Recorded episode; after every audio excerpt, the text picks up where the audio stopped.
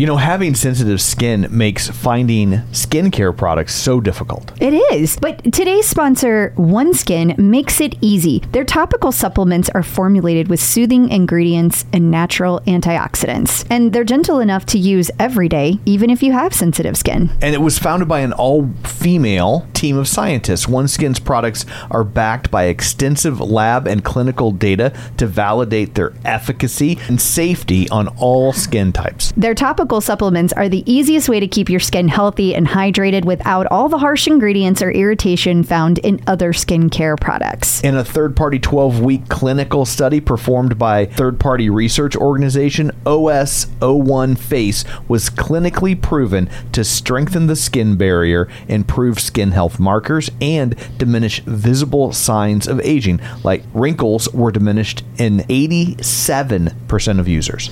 OneSkin is the world's first skin longevity company. By focusing on the cellular aspects of aging, OneSkin keeps your skin looking and acting younger for longer. Get started today with 15% off using code TCO at oneskin.co. That's 15% off oneskin.co with code TCO. After your purchase, they'll ask you where you heard about them. Please support the show and tell them we sent you. It's more than just your output,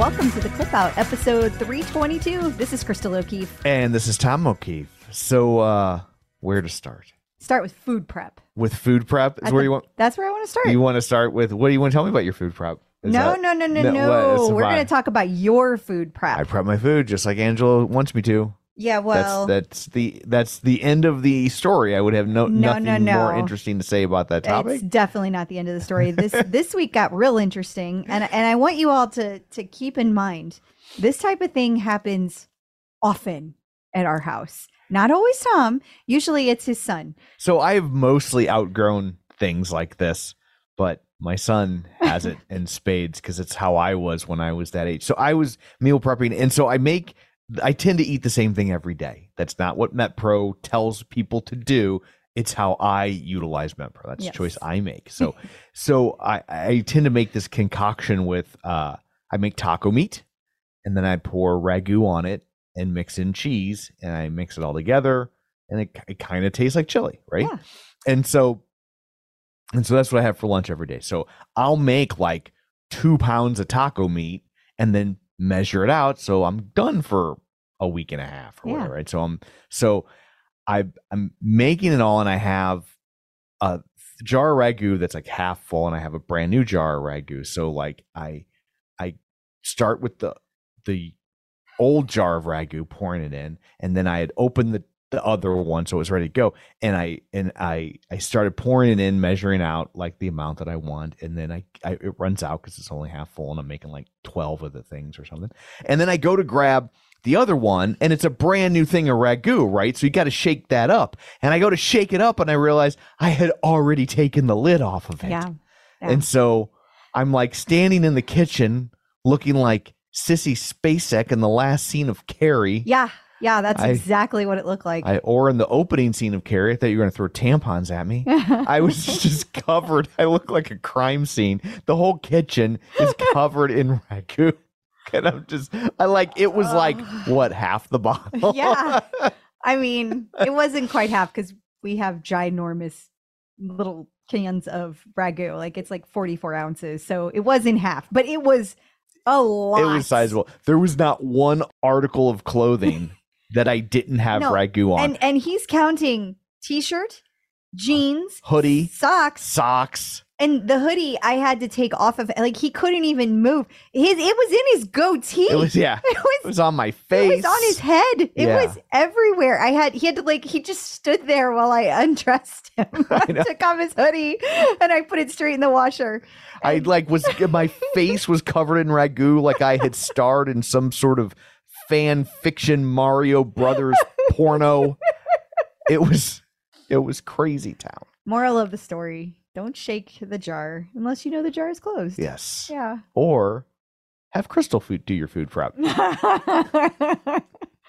I had to do the cleanup. Yes. You left the room to go clean yourself. Because I was covered in it. I know. I was covered. and then and then actually I have to give credit where credit is due. Brian did help clean that up. So well, because he wasn't in a panic. yeah, If, it, had was been him, he would have been frozen like a deer in the headlights. that kid, and- since I met him, I remember the first time that he spilled milk and he just stood there. We all were like, clean it up. Yeah. Like all of us. And he's just standing there looking at the tidal wave of milk.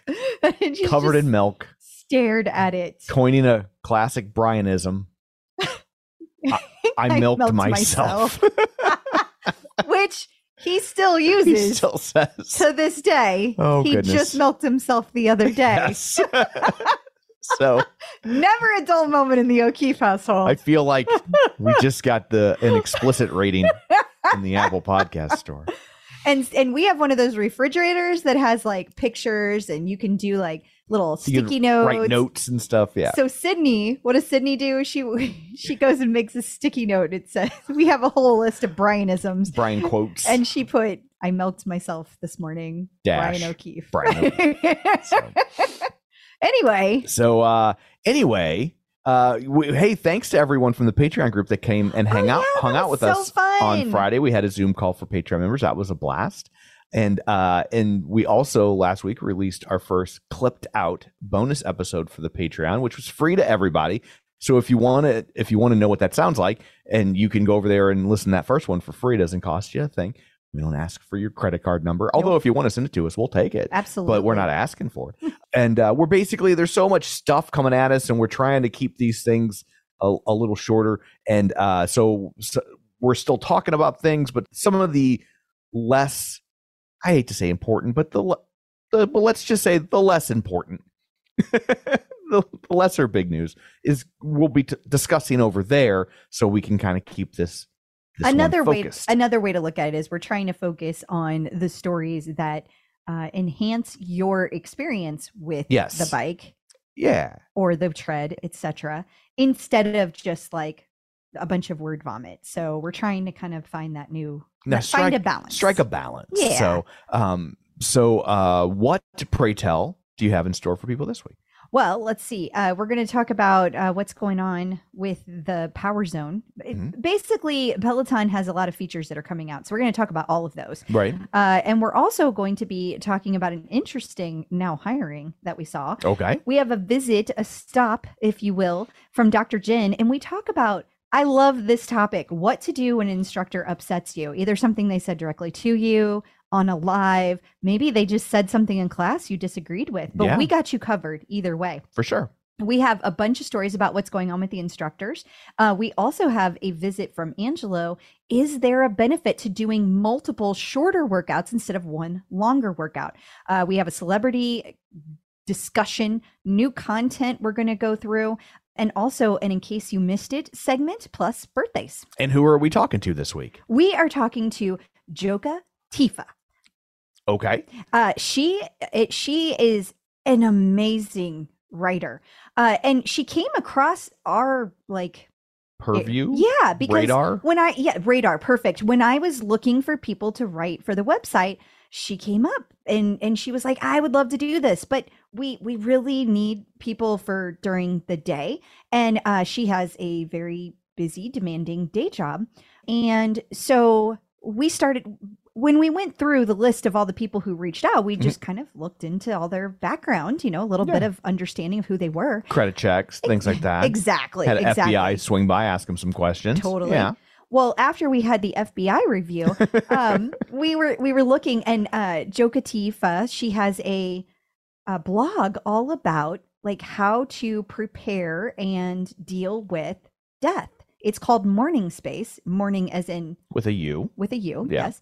Uh, and she's just a really excellent writer, but also the subject matter itself kind of fascinated us because you don't see a lot of people talking about these things. For sure. And of course, she's a huge Peloton fan. So all of that brought her onto the show. Awesome, and it's a fascinating talk. It's not maudlin, so No. don't feel like No, like, oh, no. oh, I don't want to. You know, like it's it. I think it. I thought it was. I really enjoyed talking to her. So Me too. So awesome. Well, before we get to all that, shameless plugs. Don't forget we're available on Apple Podcasts, Spotify, Google Podcasts, wherever you find a podcast. You can find us. While you're there, be sure and follow us so you never miss an episode. Maybe leave us a review. That's always super helpful. You can also find us on Facebook, facebook.com slash the clip out while you're there like the page join the group and uh, if you just don't have enough clip out in your life you can get even more if you join our patreon. You now get a bonus episode every week a companion episode of all the things we didn't have time to, to fit into this episode it'll be over there waiting for you. Also the episodes will be ad free and when we get them early you get them early. So there's all that benefit for you. So if you want to go check that out at patreon.com slash the clip out. Of course we have a youtube channel where you can watch these episodes at youtube.com slash the clip out. Also finally we throw a lot of links at you during an episode and you can get a complete listing of those links if you join the newsletter at the newly redesigned theclipout.com so it's so pretty. it's very nice so there's all that let's uh let's dig in shall we we shall. Peloton in the news. we have an update in the world of power zone stuff Yep. uh, you can now get performance graphs in your workout history Yeah, which I really should have seen coming uh, after they made those pretty graphs for the rowing.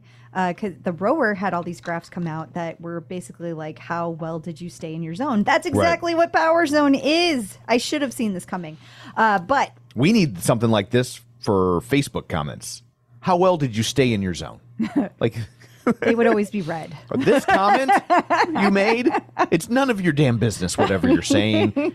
This graph will show you how much not of your business it was. yeah, there's some people I could share that with. That's for sure. um, but so many lovely people that I interact with as well. also true. So They would get a very positive graph. They would. Yeah. They would. Well, what I like about this graph is that it's rainbow colored. I will never not like the rainbows. But I also really like the visual of being able to see exactly how how you covered your zones. There's a few of these different kinds of graphs out there. They all show up in your workout history. Uh, so if you haven't seen them yet, uh, my understanding is not everybody has it, but also uh, not everybody had it last week as of yet please make sure that you have the latest update on any of your equipment if you are looking for this information. Um, it should have made it its way to you by now. So, do you think this is just kind of a oh, here's a little thing we did for Power Zone and then move on, or do you think we'll see more Power Zone related tweaks get baked into know- the app and the equipment? It's a really good question. I think that they might be adding more. Um, my thought process is that uh, Team Wilpers, for the first time ever, is doing a Power Zone challenge, which is just kind of fascinating, given that you know he he used to be very heavily involved in Power Zone Pack. For all Mhm. I know, he still is. I have no idea Right. but this just seems like a new kind of version of that. So for people who haven't found their way to the Power Zone pack and maybe you're with Team Wilpers, this is another way to get your challenge on. But the reason that I think that maybe we're going to see more is because there's more coming from Matt about Right. this. So that just kind of leads me in that direction. Uh, but who knows? It's it's hard to say. And even if we do, it could be months. everyone has been super excited not everyone a lot yeah. of people has have been super excited about the ability to view different streaming platforms on their device a, uh, a setup that's currently in beta so not everyone has it not everyone has all the same things but this week people started to get disney plus on their peloton Yeah, so this is uh, I'm pretty excited about this one um, because I love to watch the nature channel shows and Tom does not. Uh, they just bore me yeah, I'm they like, bore him. i'm like And yep there's there's another giraffe Meanwhile, like Do- just over there giraffing I could watch little baby animals do cute, adorable things all day. And so I I haven't tried it yet, um, but I think that this is something I could totally get into. This Disney Plus and Netflix were both the ones that I was super excited about. So I'm really glad both of them have shown up. I uh my Disney Plus show lately has been Locked Up Abroad. We you mean banged up abroad? Well, I don't like to brag, but uh yes, we talked about this a week or two ago. But yeah, that It's funny how they're all basically the same story, and yet each one is riveting in its own unique way. Well, if nothing else, the people telling you the story, I can't look away. Yeah. Uh, you know, sometimes I'm just like, are you high right now? yeah, yeah. Some I like to play that game. yeah. some of them you have to wonder, but you yes, do. I yeah, I love that show. Now, see, I think I'd get bored doing my bike in that though. I get that. Android users now have home screen widgets. So this is very exciting for Android users because the iOS users got this quite a while back.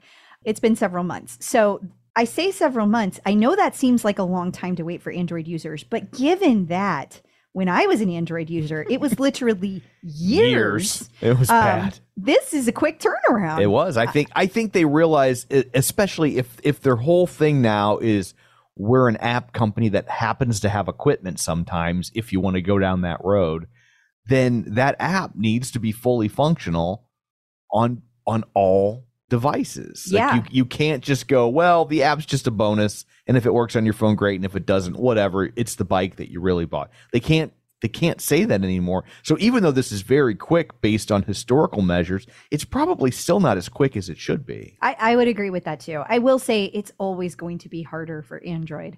Uh, Yeah. There's just so many different packages that you have to For test sure. for and, and be prepared for. I also wanted to point out, uh, just because I've heard a lot of chatter about it, that people have been reporting since this update came out, they can no longer filter. This is only on Android users, Mhm. filter on their classes, and that they are having trouble with their Strive score. Now, this was reported last night, so Tuesday night. By Wednesday, 90% of people were saying this was resolved, although there are still some some naysayers over on the OPP. What I know, What? I know, it's shocking. Just- negativity on the OPP? I know they it's should call crazy. it the no PP. So, if you are one of those people and you are still experiencing issues, number one, try re updating your phone. And number two, please reach out to the Peloton customer service because that is not supposed to be the, the outcome of this update. It's not what is being planned and it should not be showing up. So, if you're still seeing issues with that, reach out to them, not to me, Yes. and, and have them help them help you. Help them help you. there we go. Got it. The monthly email blasts from Peloton are getting a new look.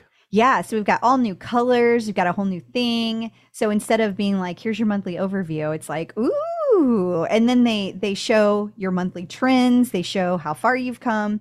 Uh, I really love emails like this. Like I I love being able to see this month compared to last month. I love knowing if I hit new numbers, if I did new things.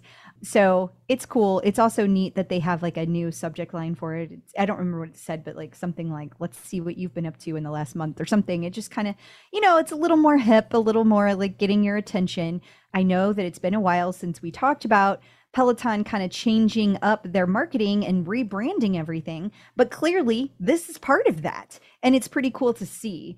Uh, I love seeing the the little things that stand out to me personally. I, I also noticed today that uh, Peloton is starting to show up on influencer accounts. So so now you might see a video from an influencer and they start talking about how they fit Peloton into their day. Uh, saw one today and I can't remember the It's name. like Monet McMichael. Yes, yes. Yeah. Uh, and she's got like a million followers, so I'm sure that wasn't a cheap uh, collaboration. And uh, I think it's it's pretty cool that Peloton is leaning into this because I think that it's going to open it up to people that are. Uh, we were talking amongst ourselves within the the writer group, and somebody said this is probably aiming toward younger people Right. and more diverse than just like you know white people. Right. And I think that's true. I think sure. that's really yeah good. i mean i think there was a real vibe around peloton with with the kids today that like oh peloton is something my that your mom does. that your mom does Mhm. and so i think they're trying to like like kill that with a bat I agree. Yeah. Yeah. And I think this is a good way to do that. So we will keep an eye on how this changes over time. peloton announced this week that they're having a first timer fridays at psny Yeah, so apparently this started in July, but we noticed this month it happened again. So now we're assuming, and it is a big assumption, this Right. is just going to be a thing. It's a repeating event. yes. So a lot of you had questions. How do they choose the people? I don't know. I don't have answers to that. What I will tell you is the only thing that I know for sure is a requirement is that you've never been to the studio. If you've never done a live class in studio, you could be invited regardless of where you live. This is this is happening to people in all states, all ages, etc. So if you've never been, keep a lookout. Uh, make sure you don't have these go into your junk mail, and uh, you could you could be one of the lucky people to get to go. So what happens if you get an invite but you live in Cleveland? Like it's like you either you either make a quick flight or you don't go. yeah. I mean it's it's nice that they're ex- ex- they're extending this offer to people who don't just live in the tri-state area for sure, but it also feels like if you live in Oregon, it's probably kind of a worthless invite. Yeah, I mean, I guess it depends on how much um, advance notice you get. yeah. I really I don't know, but But also, I don't think most people are probably have the luxury of like, oh yeah, let me book a flight so I can do a, a Peloton in studio class. I mean that's probably true. But I don't know what else Peloton can possibly For do. sure. Like I'm not even trying to, to shit on it. I'm well, just every there's a lot of people that are, so I'm trying to walk that back. Yeah. because I, like there's been a lot of negativity around like. Here's here's the thing. Everyone complains that it's the same five people they see in class every Sure. week, and this is a way that Peloton is like going out of their way to get out of that rut. Can they help that other people can't come? No, they can't. I mean, Right. it's, it's a fair Yeah, point. I just don't know what they can do. yeah. I mean, they, they can't start handing out flights. I, I mean, I I totally get that. I just I was just wondering if there was any sort of way, or you know, I wonder if behind the scenes, if you're like, hey, like I can can't. I get a can I, get a rain I'm, check? I'm gonna be there in three months. Could I maybe do that? You know? Well, you know, I have no idea if they would do that, but I know that they're they're pretty darn nice. So if they have the ability Yeah. to, they'll probably do their best to help you out. you yeah. know? But I but I do think ultimately it's good that they're doing something to try and you know. As a someone who grew up a nerd, I'm always in favor of someone helping out virgins. I knew you'd see it my way. and thank you for your assistance. You're welcome. You now have weekly plans on the guide, Yeah, personalized. plans. personalized weekly plans on the guide. Yeah, this is uh interesting. So we know this has been testing on the guide for a while. Uh there's there's some mixed feelings about this. I think that it might be a bit early for us to get super excited about it, but I like the potential. I like where we're headed. So in theory, you go into your guide and you tell it this is how many times a week that I want to work out. This is how experienced of a lifter, a strength exerciser I am. And also, I want to work out with weights or not with weights. I mean, those are some basic questions. And then every Monday, they will release a new plan for you that shows you like here's here's some options for you. So I, I'm very curious to see when we kind of get to the next level. I'm seeing a lot of things coming back. Like the classes themselves are great. There's nothing wrong with that at all. But I am hearing that people that are using this, they like are real heavy on one instructor and then they'll be real light on another instructor. And there doesn't seem to be a lot of smartness in the system yet to figure out one, how to mix that up more, but two, how to figure out instructors you're already working out Right. with. And maybe their point is to get you to work out with different instructors. I don't know. We don't really know what their algorithm is, but I think that I think that it needs a little bit of tweaking before we can be like really excited. But I love the direction they're headed and I'm glad that we have another new feature to talk about. And as rapidly as I, as AI is taking over the world, you got to think that over it, this is only going to get better faster. Hey, Barry's big thing was we're going to personalize Yeah. everything on Peloton. Like he was like, that's our goal, and this is this is like a very definite step in that direction. Love seeing it. They also made some updates to Peloton Gym this week. They did. Now they are going to specify how to complete unilateral movements, right side, light, left side, alternating or simultaneous, and they're going to be providing clearer direction on the rounds and the movements required for a gym ladder movement group. All of that to say you're getting more specific details in your workout. And so that's really nice for people who are using this who aren't they aren't already experts at the gym For sure. and they're looking for more direction, which is great. So love seeing it. And finally, for this segment anyway, it's officially uh, back to school season. And you and the helper bees over at theclipout.com put together a list of some of the best apps for back to school. Of course, one of them would be Peloton. Eh, Of course. But, you know, um, I have to say that uh, if we make it through this week without me, you know, fighting, like, I Yeah. don't, I- th- But- your son is going to kill me. I'm not sure I can make it. Yeah, it's been a lot. He leaves for school in like two weeks, and he's still. We're, we're it's The like emotions are everywhere. yes, it's still like pulling teeth to get him to pack, and it's like, dude, you are going across the country. We we live in St. Louis, and he's going to school in Connecticut, and I'm like, you got to go. Like, get your stuff together, literally. Well, I don't have an app for that, but I do have some apps that are great for whether they're younger students, older students. Of course, yes, like you said, Tom, Peloton is on this list because whether if you are a family member of somebody that has a Peloton, great, you would be able to use that. But let's say that it's a college student and they are starting off to go to college and they don't they don't have all the things. Well, Right. now they can take the Peloton app with them and get a student discount. Also, uh, th- one of my favorite apps I have used for years is Evernote. So you can take notes, and this is good for whether you want to study, whether you want to attach photos, files, whether you're doing this for class or whether you're using it for a project you're working on. I've done it for both, and it's amazing. I love the fact that you can use this on your iPad and you can use your stylus to write directly in it and making notes, making files, adding files. It's so fast and easy and being able to share it across multiple devices is fantastic. But we have tons of apps in this list that I highly recommend that you check out. Hashtag not an ad. Um, this is this is just the a love. collection of things you dig. Yeah. And, Yeah. and and not just me, our all of our writer bees are our our helper bees included in there as well. Peloton now hiring. We saw lots of uh, job postings this week. A lot of them were- for various showrooms, which I think we're supposed to call stores now. yes, right? yeah, But, there's uh, stores now. One was in uh, a couple were in over in the UK. One was in Long Beach. Mhm. So I guess the Long Beach store is safe for a little bit. But we also saw this one, manager of music and content partnerships. Now, selfishly, I kind of hoped that Tom would dig it and like like he would just like get this job. Well, I think based on the fact that you need to live in New York and what they're paying, it would be a pay cut. I know. I know. Also, I don't I, thought maybe you could convince them to work from home.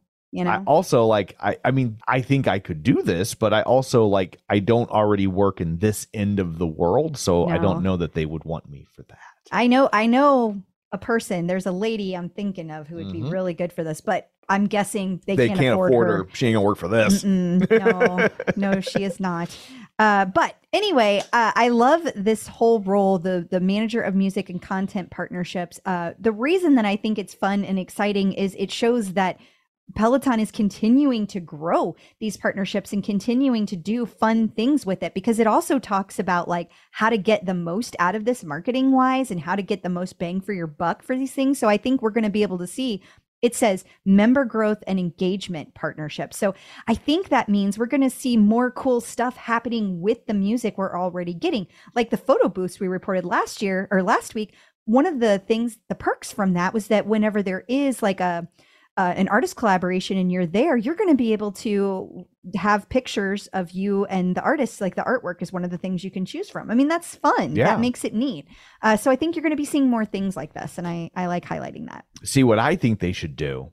This is the job I should have. Okay. I should have this job, but Mhm. instead of for music, it should just be for pop culture. Oh my I god. I feel yeah. like there are so many lost opportunities to tie in directly with film and TV properties that you could create rides around that aren't necessarily I mean obviously there's going to be music it's a Peloton ride but aren't like tied around a specific musical act. and and and and sports like they're they've done pretty good with Disney and they've done pretty good with sports, but like there's a lot that could still be done here. Yeah.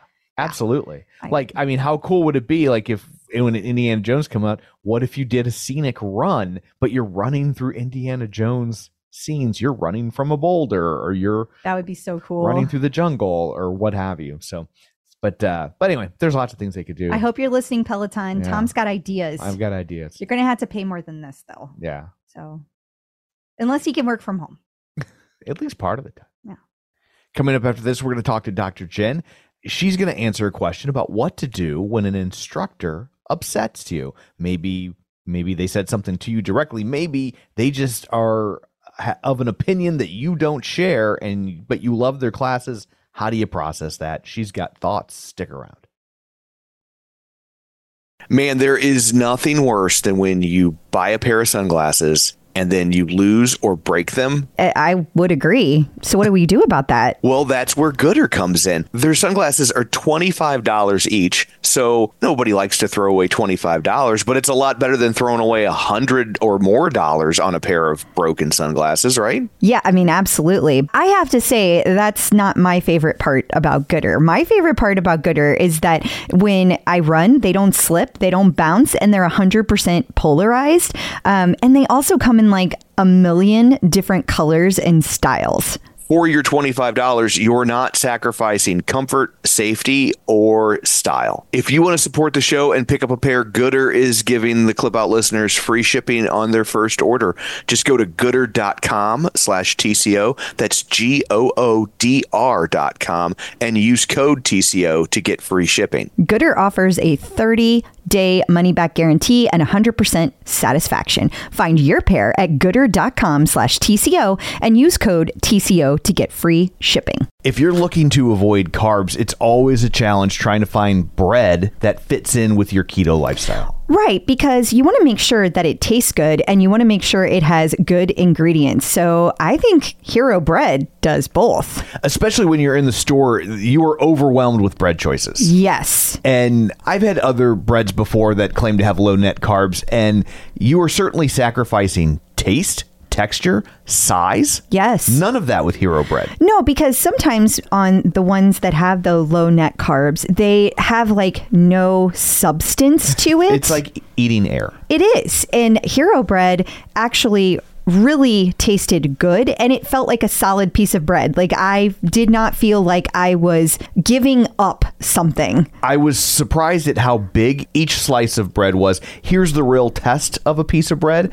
I didn't make a sandwich with these. I just had toast. Which you love because you have toast almost every day. I do. It was the best textured bread of this sort that I've ever had. And if you're doing the math, it's zero to one grams of net carbs, zero gram sugar, and high in fiber. So don't give up being a breadhead. Hero Bread is offering 10% off your order. Go to hero.co and use code TCO at checkout. That's TCO at H E R O dot C O. Getting the psychological edge with Dr. Jenn. Joining us once again via the magic of ZoomTube is Dr. Jenn Mann, licensed marriage, family, and child therapist and sports psychology consultant. She's a five year national team member in rhythmic gymnastics and sports psychology for USA Gymnastics. It's Dr. Jenn. Hello. Hi. Hello. We've got a tough question for you today, Dr. Jenn. Uh, this one is kind of more of a general question. You know, I've talked to a lot of people over the years who have interacted with instructors on all different levels. And, you know, these instructors just become kind of almost godlike to some of us. And, uh, Sometimes things happen that reduce our view of those instructors, whether it be something that was said to us directly or something that might have occurred maybe even just something you saw on social media and maybe you interpreted it to be about you. But whatever happens, it can change your view of that instructor and it can absolutely be devastating. For people that that occurs to, do you have any thoughts on how they can handle that in a healthy way? You know, um, Tom, do you remember, and I bet you will, the album, the David Cassidy album? It was called something like The Higher They Climb, the Harder They Fall. Do you remember that album? Yeah, that sounds- yeah. Music guy. Yeah. I think that that it's very applicable to Peloton instructors and our view of them. That kind of the more we put someone on a pedestal, the harder they're going to fall because nobody can live up to the expectations. And you know, one of the things about whether it is a Peloton instructor or a celebrity that when there's someone who you are seeing from the comfort of your own home or your bike or your tread that they're in your home and you start to feel like you know them and you start to project a lot onto them. And when I say project, I mean kind of we we fill in the the blanks that kind of if you think of it like, like a connect the dot, we kind of draw the picture that we want there to be as opposed to the person who they actually are. We are all human. We are all flawed. We all have good days and bad days. We all say things we regret or sometimes get triggered and take things personally or take things the wrong way, as do the instructors. And so I think it's really important to keep in mind that all of our instructors are human and they have their good days and their bad days, and that sometimes they may be misunderstood. Sometimes there may be information out them about the, um, information out there about them that is not accurate. Sometimes they say things that rubs us the wrong way. And oftentimes when that happens, it shatters our idea of who they are. And we tend to, especially when we project, we go, oh, that instructor, like, oh, she is wearing the same outfit as me. Oh, we have so much in common. Oh, she talked about how she loved that song when she was 16. That was my favorite song when when I was 16. Or, oh yeah, she just broke up with her boyfriend. I broke up with my boyfriend. I felt the exact same way. So we start to kind of identify with the instructors and we start to feel very kind of merged with the instructor and kind of like we have a bond and a connection that we have kind of in our head. Like and some some people do interact with the instructor and that kind of i think sometimes makes it even more complicated because a lot of the instructors are so warm and so friendly and it makes us feel really special when they message us on instagram or respond to a post we did about them. That feels very special but again they're human. And i think that part of our job is to enjoy what they bring to us on the bike, on the tread, on the rower, on the mat, you know, all of that, but also to recognize that they are human and that if we put them too much on a pedestal, that there's nowhere for them to go but down. And also at the end of the day, you really only need these instructors to be good at one thing. And and that's helping you through your whatever what tread or bike or guide stuff, whatever. Yeah, inspiring you enough to get on and and do the workout or stay on. Yeah. Yeah. And just because somebody's a good instructor doesn't mean they're good at other things, right? Whether that's Such a good point. you know, yeah, you and I guys don't mean to say that they're point. bad people, but they might No. not be your kind of people, Right. Yeah. and, and that's kind of the the downfall of as I guess they they call this a parasocial relationship where you end up knowing a lot about them because they're sitting there talking and that resonates with you, but they don't know anything about you. You're just a, a camera. You Yeah. Know? And it's easy to forget that. For absolutely. I mean, I, I. It's funny because I've had people do it to us, and I've also I know that I do it to like I have podcasts I listen to where I'm just like, oh, I, you know, I feel like oh, me and that guy would be friends when it's like probably not. I totally do that with TV shows. Yeah. and their directors. And, yeah. and, and we do that with our instructors. I Oh mean, yeah, like, absolutely. It's very easy to do that with our instructors because they're so personable. And, and look, part of the reason why they have these cool jobs is that not just are they great at instructing and leading classes and picking music and all that, but they're really charismatic people. Yeah. Like they're gorgeous, they're smart, they're funny, they're interesting, and the charisma is like off the charts, and that draws us to them. But again, they are human just as we are. Yeah, Absolutely. Absolutely. Well, thank you so much for all that. Until next time, where can people find you? You can find me on social media at Dr. Jenn Mann, two ends on Jenn, two ends on Mann, and I post all of my Peloton workouts on my stories. Wonderful. Thank you. Instructors in the news. Cody Rigsby has announced his book tour. Yeah, we got all these dates up last week, but it starts on September 10th in Northvale, New Jersey. And then the last stop is September 21st in Chicago. Um, apparently, there is also a virtual option as well.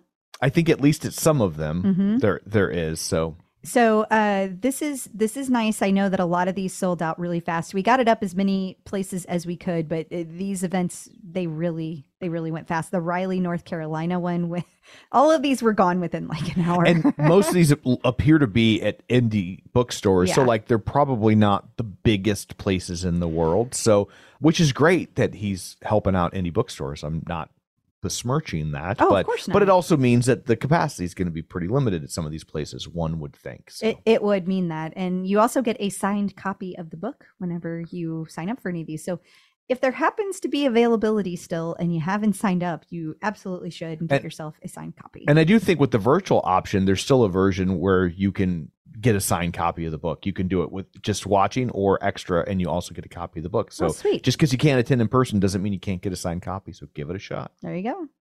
Kendall Toole is getting an award called uh, it's a brand new award called Make an Impact Award. Yeah, it's being presented by the American Association of Suicidology, which FYI spelling does not catch. Like, Yeah. that's not a word according to the dictionary. Got got a- Um, got got yourself a red squiggly there. I did. Yeah. I did. It was kind of annoying because I couldn't make it go away.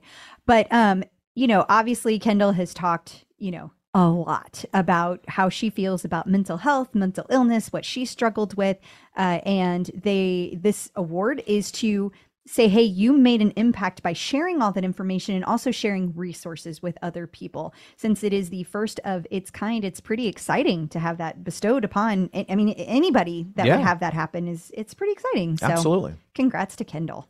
Camila Ramon this week uh, decided to give people tips on how to prevent and avoid chafing, which I would think in the world of exercise is super important. It, it is. It is super important. And uh, keeping things dry is very key to all of this.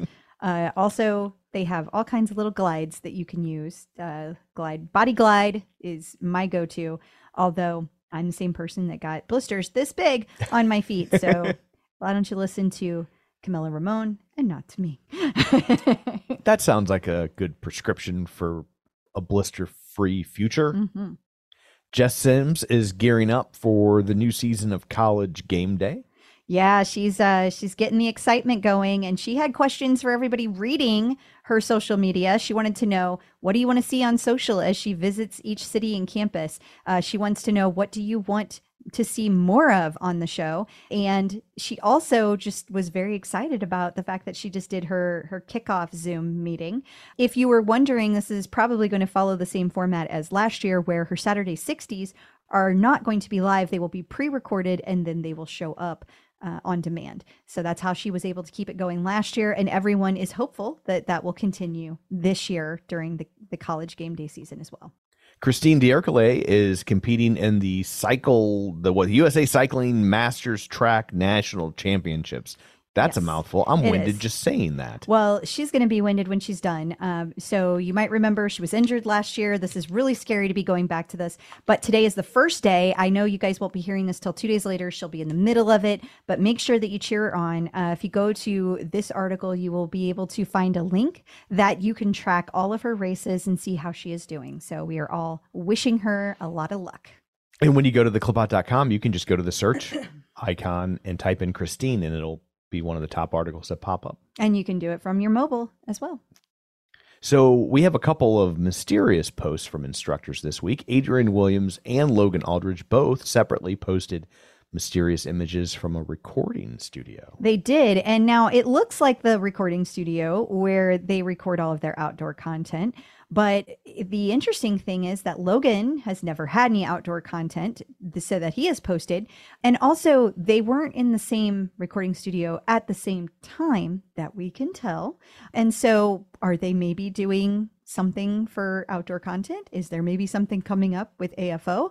Another big thing is everybody is hoping that this means Adrian is going to be recording sleep meditations. People everywhere are obsessed with Adrian, how he looks, how he sounds. He's just dreamy. Uh, so they're hoping to be carried off into dreamland. But no one is saying that same thing about Logan. So I suspect it's outdoor content, but we shall see. Gotcha. Although people are saying that Logan's dreamy. Oh, of clear. course, of course. they're not. They're not saying that they think that he's doing the nighttime, like the Sleep sleep meditations, meditations. yes. yes. Also, uh, Tunde had a post this week teasing an unnamed new project. Yeah, she's posted several different posts about it. She's teasing it everywhere. Nobody knows what it is. So we will be keeping you up to date on all of that. And that wraps up Instructors in the News, but we have more stories to share with you if you want to check them out on our bonus episode that lives over at patreon.com slash the clip out. It is there waiting for you. Also, coming up after this, we're going to talk to Angelo. Uh, we have a listener wanting to know Does it make more sense to do multiple shorter workouts in a day instead of one long workout? And uh, he's got answers for you, so stick around. Clip out. Joining us once again via the magic of ZoomTube from MetPro, it's Angelo here to answer all of your fitness and nutrition questions. How's it going? Hi. It is going great, guys. Thank you once again for having me back. Always love being here. Well, we love when you're here because we like to help people answer questions, and we know that you do too. Uh, we actually have one today that was emailed to me. Uh, this is from Maeve, M A E V E. So I believe that's how you pronounce it. And uh, she wants to know about breaking up workouts throughout the day. So she says for the last three years, she's been really good about working out three to four times a day, a day in the afternoons after work. Uh, she has a hybrid work setup, so most days she has a lot of flexibility. She wants to accelerate her fat loss and read recently that it's best to do cardio in the morning and strength training in the afternoon. So instead of doing one full hour in the afternoons, is there any benefit to doing 30 minutes of cardio in the morning and 30 minutes of strength in the afternoon? Also, if morning cardio is good, should it be before or after breakfast? There's like six questions there. There. Uh, no, but these are really good questions, and they and actually, I was just recently discussing this with the clients, and they deserve an answer. The answer, of course, is It, It depends. depends. right. Uh, I would think the first thing I would think is if you want to break them up, you got to be really, really focused on actually doing them. Oh yeah. yeah. You know what I mean? Like Yeah. it's so easy to be like, like do the one in the morning and then be like, well, I worked out today. That is exactly what I would do. that I was do not trust my my. head went where I was just like, I'd be like, good enough. Yeah, that is. Yeah. I would do that for sure. You're you're right, and a lot of people do. Maeve is not doing that. I can tell you by how she worded that question. I would agree. Yeah. that. Um. So eh, the, the key here is I love questions like this because I want people to understand what goes the nuance that goes into selecting the right choice for you because it's not a simple matter of oh yeah am cardio is best or you know do weights in the afternoon or one long workout or break it up is always best they affect the body differently. So here's the benefit to breaking up workouts into smaller throughout the day. Benefit is instead of getting a metabolic spike once in the day, you get it twice. So what does that mean? Well, recent research, we're just discussing this. Recent research has come out that shows that has shown athletes participating in high intensity exercise still show signs of an elevated RMR, BMR, base metabolic rate up to 22 hours after the exercise session. So, in theory, you're going to get that spike and then you're going to get a second spike. And what it's going to do is it's just going to keep your body in elevated metabolic rate. Now, it's not a massive rate. Most of that elevation declines within about three hours but you still have some base elevation. Now, here's the trick. When they redid that study, but now under the circumstance of someone who is in a hypocaloric state, dieting, trying to lose weight, well, the metabolism has one extra little jab and way to get back at us. They didn't last anywhere near 22 hours, showing an uptick. Why? Because the body is trying to become more efficient, metabolism is acclimating. It's all in you. It's on to you. Yeah. Exactly. However, what that does is it puts an additional feather in the cap of breaking up your workouts because it's simply a little bit harder. Now, this is not going to be the difference. If it's like, I have 30 pounds to lose and I'm going to lose it because I'm taking my one hour workout and splitting it into two 30 minute workouts, you're not going to lose 30 pounds. Not going to happen. Now, I've been at this weight. I've been doing all the things right. I'm fighting with this last four pounds. Now let me make this adjustment. Yes, these are the type of things that can make the difference. They're nuanced. They are not the main entree. The main entree is going to be daily totals. It's like snow chains. That's it. Snow chains. Your tires work no matter what, but all of a sudden they stop working. you put snow chains on. That's okay. Tom always has an illustration. He does. He does. That one wasn't pop culture. That was in pop culture, though. I'm I'm really impressed. That's practical. It think was. Very practical. I've seen them put on snow chains in movies. never, I've never seen a snow chain in real life. I just wait for things to thaw. you do. that is exactly. I like shovel the driveway. That's what spring is for. You nerd. He's not joking. I've used a snow shovel once in the last 20 years. It was to pick up dog puke. So, Maeve, thank you for the question. The answer is stop all your cardio and just shovel snow. Uh, while wearing snow chains. it's like CrossFit or something. Love it. I oh love it. Okay, so real quick, the counterbalance. So, why wouldn't everyone just split their workouts? Right. Well, there is a very relevant reason, and that is there are systems, biological systems, that adapt based on time. So there is little incentive to not break it up other than practicalities and time management if you're not trying to increase endurance. If you're trying to increase your endurance, what you need is the last half hour. The first half hour doesn't get you into the pathways, doesn't challenge the way your body uses fuel, uptakes triglycerides, mitochondria feeds the body in, in different ways on a cellular level. All these adaptations take place the last few minutes of your endurance session. Therefore, there is no shortcutting endurance work. You have to put in the time and they have to be consecutive minutes. If that is not a primary goal for you, if endurance, long duration endurance is not a factor, there is some subtle benefit. That said, we just did a test at MetPro where we analyzed a large subset of our clientele and the results was surprising.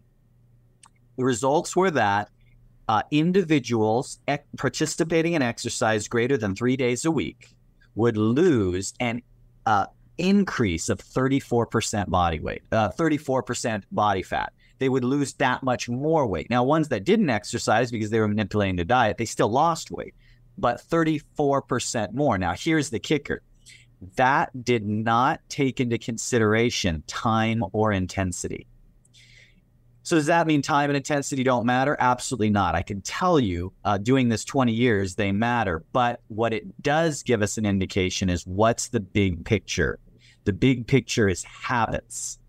Are if you take large subsettings of the population, and I had to give you advice to help you improve your metabolism, it's get consistent with your workouts is your number one goal. So whether you prefer working out in the morning, evening, my answer is work out when you'll be the most consistent.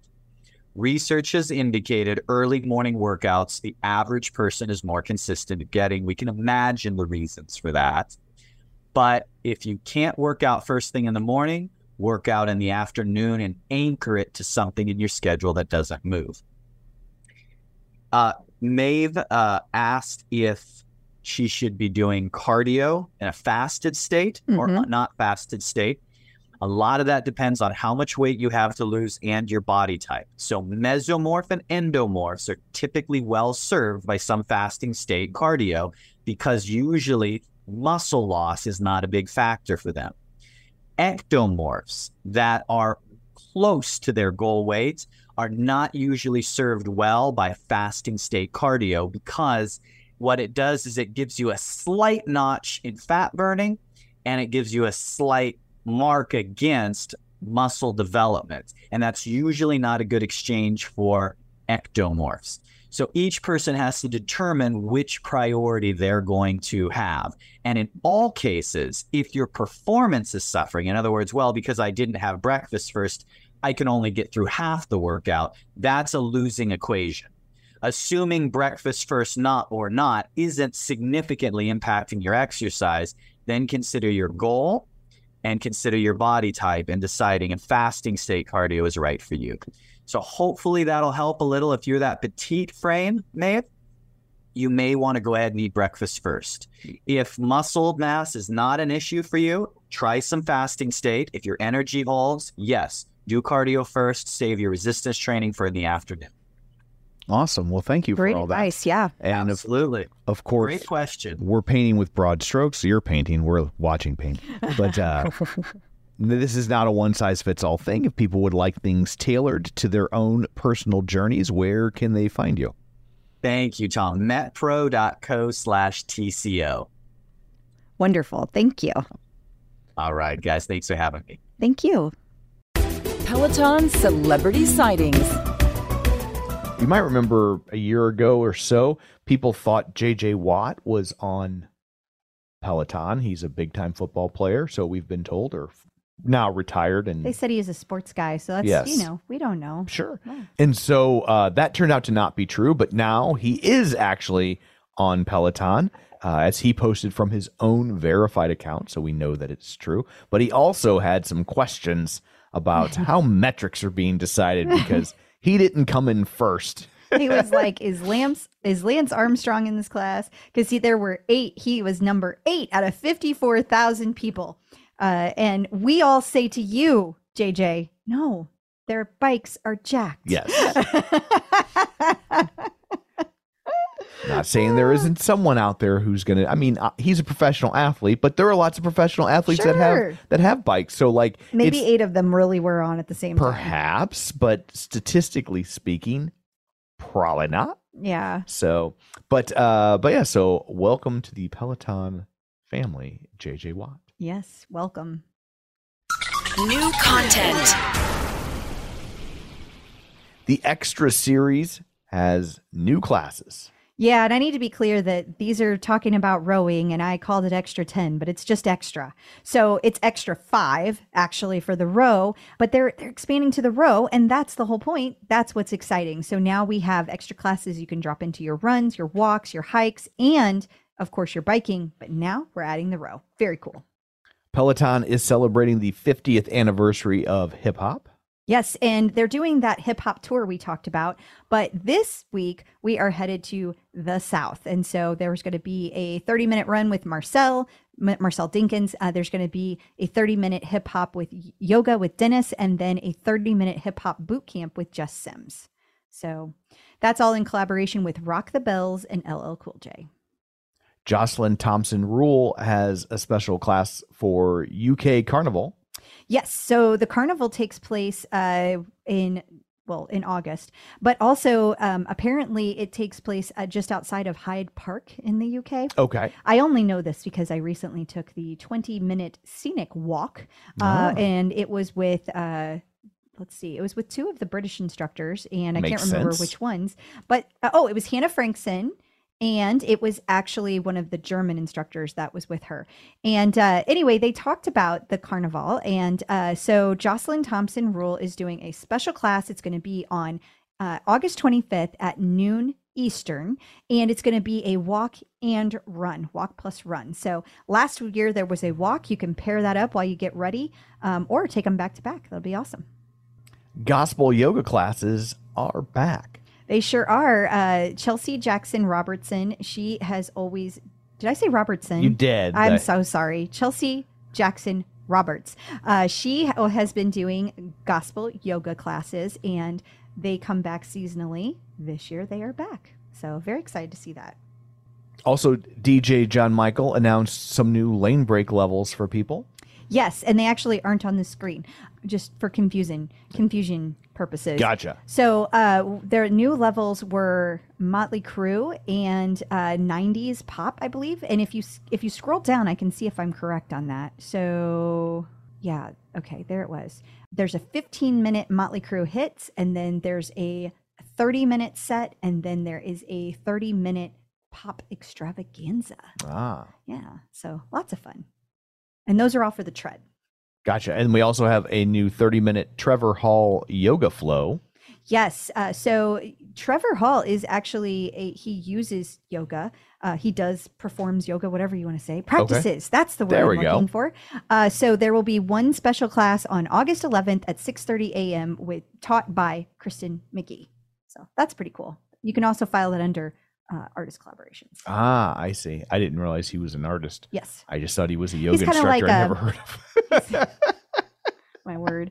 He kind of does um like folk music, so it's really not something that you would Not my would be on your jam. radio. it wouldn't be on my radio either. It's true. The only folk musician I listen to are the Smothers Brothers. Mm. I don't know if you can count that, but okay. They are. You can absolutely count the folk musicians as Smothers Brothers. Okay. Yes. Mm, Okay, sorry. mm. Don't get me started. Okay. I'll go down a whole pop culture no, lecture rabbit hole Save it for the bonus. about the Smothers Brothers and folk music. Save it. I'll do it. Kirsten Ferguson has a new 15 minute run. She does, but this one's special. It is an outdoor only, an audio only outdoor run, and it's geared toward beginners and those returning from injury. As you know, she recently had an injury that she is recovering from. So it is perfect for people in the same boat. And Logan Aldridge also has a new adaptive strength. Yes, it's another seated adaptive class, and it's going to be taking place on August 10th at 10 a.m. Eastern. So make sure that you check it out. And finally, there are all new resistance band classes for people to check out. And these are with Marcel Maurer. So they're probably going to be taking place in Germany. These take place on August 8th. They started on August 8th. Uh, so you can check those out. They should already be on demand waiting for you. In case you missed it. And finally, every week uh, within the Clip Out group, which if you're not in, you should be, find us at uh, facebook.com slash the clip out, like the page, and join the group. They're two different things, but we ask people to give us their top five weekly classes and or their favorite class, and then we compile to see which are the top five. We do. Uh, so this week we had a 10 minute breathing meditation from Chelsea Jackson Roberts. We also had another Barbie run. This one, or Barbie class, this one showed up uh, from Marcel Dinkins and it was on 8 3, 30 minutes. Then we had a 60 minute walk and run with Mariana Fernandez and a 30 minute epic sing along ride with Jenn Sherman, and then another 60 minute total strength with Andy Spear.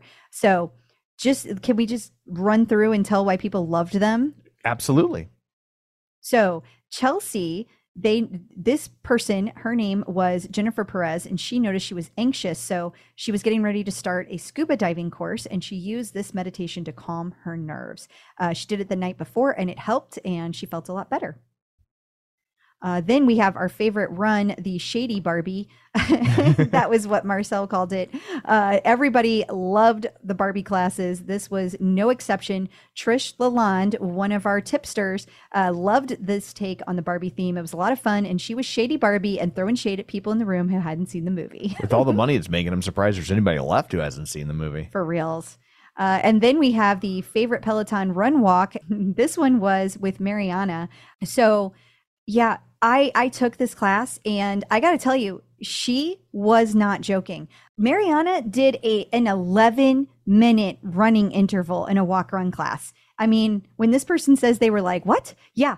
For real. Yeah. What? Uh, 11 minutes. And so, it, but I have to say, this whole class was amazing. I felt so good when I was done. It had a great playlist, including Green Day and Eminem and Taylor Swift. So, you know. Uh, then we had, of course, the epic sing along with JSS. I have to highlight Lisa Getty's favorite moment in the class. She was in, uh, Jenn Sherman was in top form, and uh, it was all 80s music. And she said, during the Jenny by Tommy Tutone, she said, if there's a single one of you who don't know the number, get the out. I love it.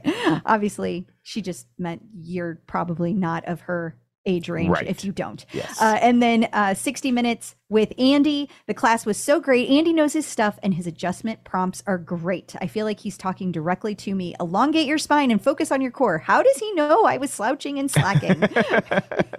I love that. it was just a hunch. Ah, and that is from Linda Hawk. Uh, so lots of fun feedback from the TCO community. Love it. Absolutely. Thank you so much, guys. Also, don't uh, forget that there was a new apparel drop this week. Yeah, so it was just a couple of things. It was a windbreaker and it was uh, some shorts. Now, this kind of ties into the Jenn Sherman 80s theme in that they looked like windbreakers from the 1980s, but they are back. They are stylish. Um, I don't know how well that they are selling. I will be curious to see. There's just a little mini capsule collection, great for runners. Awesome. And finally, in birthdays, we've got uh, three this week. Oh, it is August. First up, we have Christine D'Ercole, the aforementioned Christine D'Ercole, on August 11th. And I guess that means she'll be racing on her birthday. It does mean Yeah. that. It does. And then uh, Rebecca Kennedy on August 13th. And finally, former instructor and past guest Nicole Meline on August 17th. So if you see him on the socials or I guess in real life, wish him a happy birthday. Happy birthday, ladies. And coming up next in our interview, we're going to learn all about grief doulas. It's not as sad as you might think. It's a natural part of life, but uh, it's a riveting conversation. So do stick around. Checking in with the Peloton community. Joining us today via the magic of ZoomTube is Jokotifa Alaye. Hey, how's it going? Wonderful. I'm so grateful to be with you guys. Well, we are so grateful to have you here. I'm always intrigued when someone comes on camera and they've got like a crazy good microphone. I know. I'm I know. what does that mean? Well, It means I'm trying. Is what She's it got means. she's got videos, Tom. Yeah. She's got lots of videos and lots of things that she's sharing with the universe, which we're going to dive into Okay. because I have lots of questions. Let's but get to the diving. all right, well, let's start at the beginning. How did you originally find Peloton? Yeah. So, not 2019. Okay. Peloton came into my awareness, and I really wanted it. I was like, "This is going to be it." But I get excited about things, and so I said, "Okay, well, I'm going to try the app." And if I can use the app and like stick to that, then like I know I can commit, right? So I tried the app. First thing I ever did, I took it to the gym. I did a Matt Wilpers, like a stretch and then a run. And I loved Matt from like day one. And uh, I used the app consistently. And it felt like I needed to do it, right? It felt like it's something I need to like just buckle down and, get done. So at the end of 2019, I made two purchases. I made the Peloton purchase, which came in like December, and I bought a Tushy bidet. and then it became 2020. I feel like you cursed us.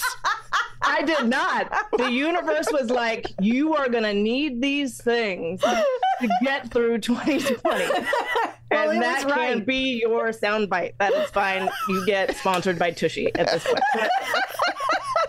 the gym's closed. One day I went to like eight stores and there was no toilet paper. And I was like, I like, it's cool, fine. It's fine. We're going to make do with this thing. Well, it's funny. I remember posting online as it was all ramping up that like Amazon started limiting how many bidets you could buy. And we knew we Oh, needed, yeah? Yeah. like we bought two because you were like, oh, And we have three bathrooms in our house, not to brag. yeah. But uh, and we could only buy two. And I was like, well, I guess the kids are going to smell funny.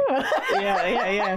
Well, and it took a lot to, for me to convince my family like that was something we needed to do. But like now we're all sold. Now we don't want to live without one. right? And, and we've upgraded since then. I have a Tushy and then other ones. But anyway, I, I felt blessed by I, the universe. I have that to could ask. This is might be a hyper personal question, so just tell me to shut up. What is the upgrade in a bidet? Like, what are the Oh, levels? got- Oh, uh, okay. So that I think there are levels, but I got the cheap one. So it's cold water. Right. It's like literally tap cold water. Okay. So a nicer one like has a seat warmer and warm water and different like speeds. okay. You know, you know that we are a certain age when we start getting excited about things like this because for Amazon Prime, I was like doing my list of all the things on Amazon Prime days and I saw some of those fancy bidets and I was like, ooh, we might need to upgrade. yeah, I, I it was like for some holiday I was like, oh my husband, like, can we please can we get the next model up?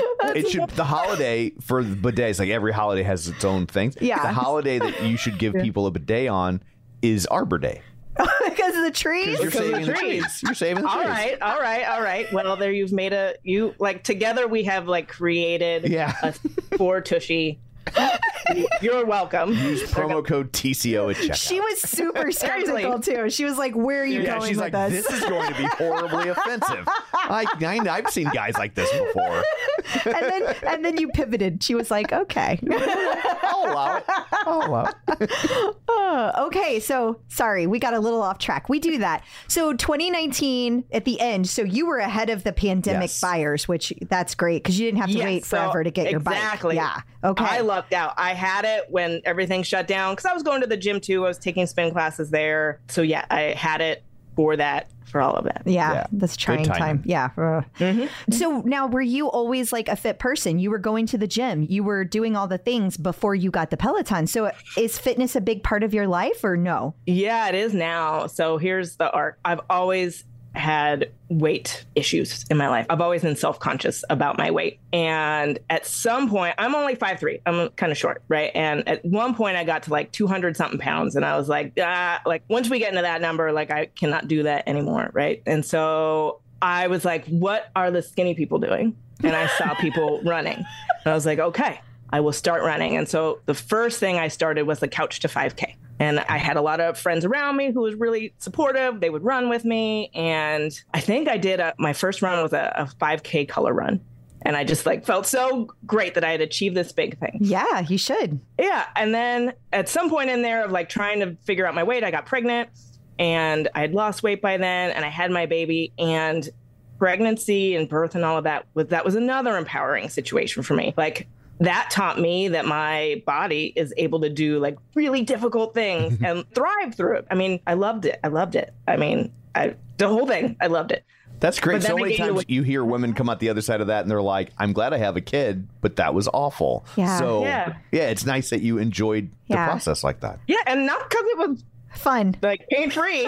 For sure. Yeah. part of it is fun. I, yeah, part of it was fun, but it's more just like how powerful it is, right? How powerful it is. And I came out of that experience going, I'm capable of being powerful. Like, for shame that I didn't realize my body could do like these things, right? Yeah. And so, but then I gained weight again because that's what you do when you have the baby. Sure. just- I mean, maybe whatever, stay home for a little bit.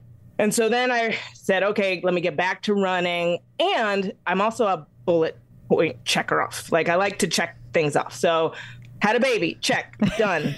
Next thing, we've what's got a the lot in next common. Hardest Yeah. thing, like that's the hardest thing. What's the next hardest thing? A marathon. That's a hard thing. I will do that. So then I started training for a marathon, and I did one in Portland. Wow. And I want to say 2014. Okay. And then I am not doing that again. I'll be very clear. it was a slog. I finished. It wasn't about time. It was just about doing it. Like Sure. telling myself I could do it. And then, okay, what's the next thing? Bodybuilding sounds fun. I will now try bodybuilding. And so I found a coach and I did a figure competition. And I want to say like 2016, maybe. Wow.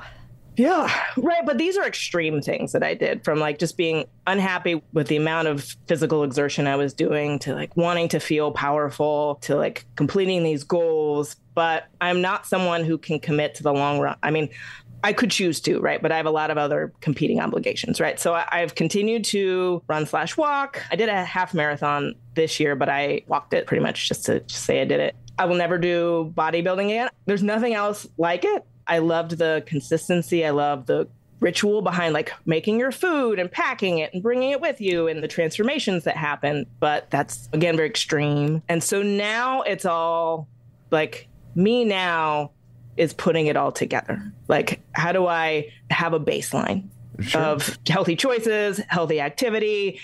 Peloton is now a part of that. Although I guess I'm supposed to make fun of you, Tom, for not having That's fine. I, Okay, uh, but, but I can't. I cannot make fun of you. So I retract it because I have not been writing it. I blame it on being a manifesting generator. I learned that I'm that. And apparently manifesting generators like do new things all the time and they like love one thing. You've still done it more than I have. That's there's true. that. That I is- think it's hysterical to hear, just backing up a little bit when you're talking about weightlifting and you're like, the thing that you liked the most was the food prepping. Like everybody always seems to hate the having to deal with prepping the food. And I find it fascinating that like that was a selling point for you that you enjoyed that. Yeah. Enjoy is a tough word. I appreciated it. if I said enjoy, okay. I enjoy the The vibe um, I got was enjoy. Yeah. Yeah, so I enjoy like me.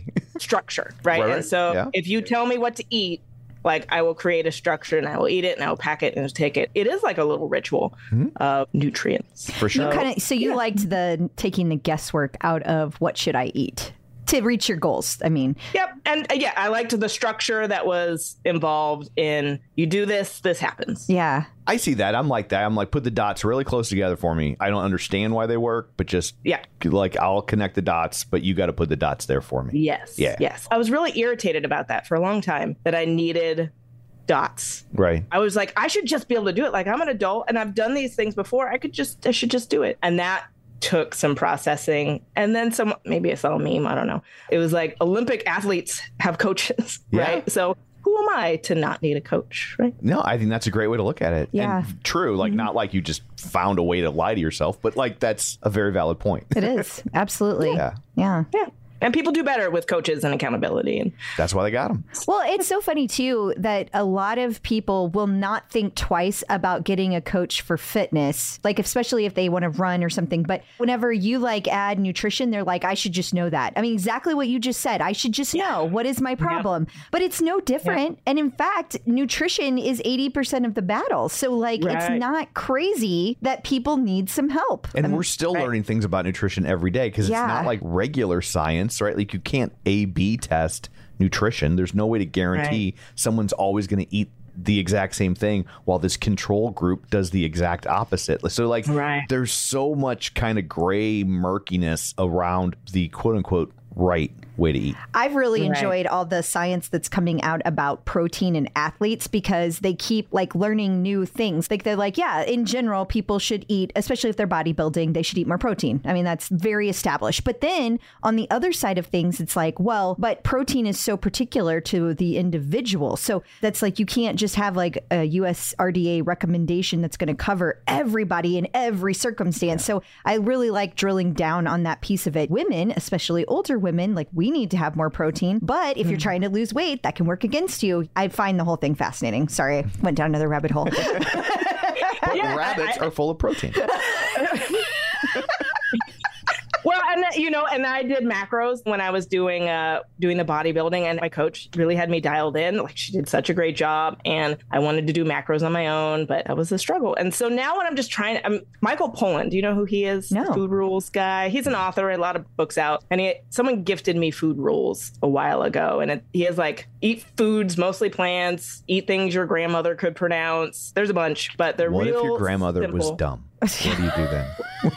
Eat apples Like, bread bread and apples That's a great answer. she did i'm not gonna say a that your beat. grandma's I gained fine. 900 pounds because my grandma had a stutter. Now what? i don't believe that about your grandma No, he's messing with you.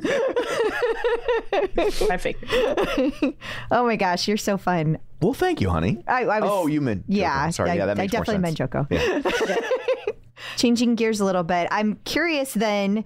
Because you have Peloton, we've talked a little bit about that, and you have a blog. And I know somehow these two things intersect, but I don't know exactly how. So tell us a little bit about your blog. so i'm going to tell you about me Okay. and then i will get to the blog That's Okay. all right so i am a death care professional which means i've worked in mortuaries since i was 18 years old i'm now in my 40s so about 25, a little over 25 years, I've worked in the death care profession. And I have gone through different iterations of what I do while I am there, from the very basic stuff to just maintaining the building to then uh, taking on apprenticeships, learning to meet with families, drive the hearse, like pretty much all the things that you could think to do in a funeral home, I have done. And now, after, well, okay, so pandemic, right? Okay. I, like so many people, sat and thought, why am I here?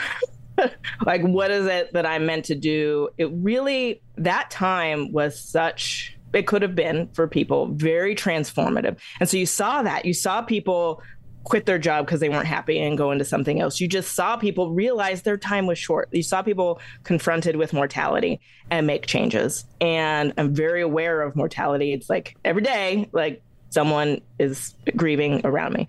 But still, it takes a, a thing like that to evaluate your life.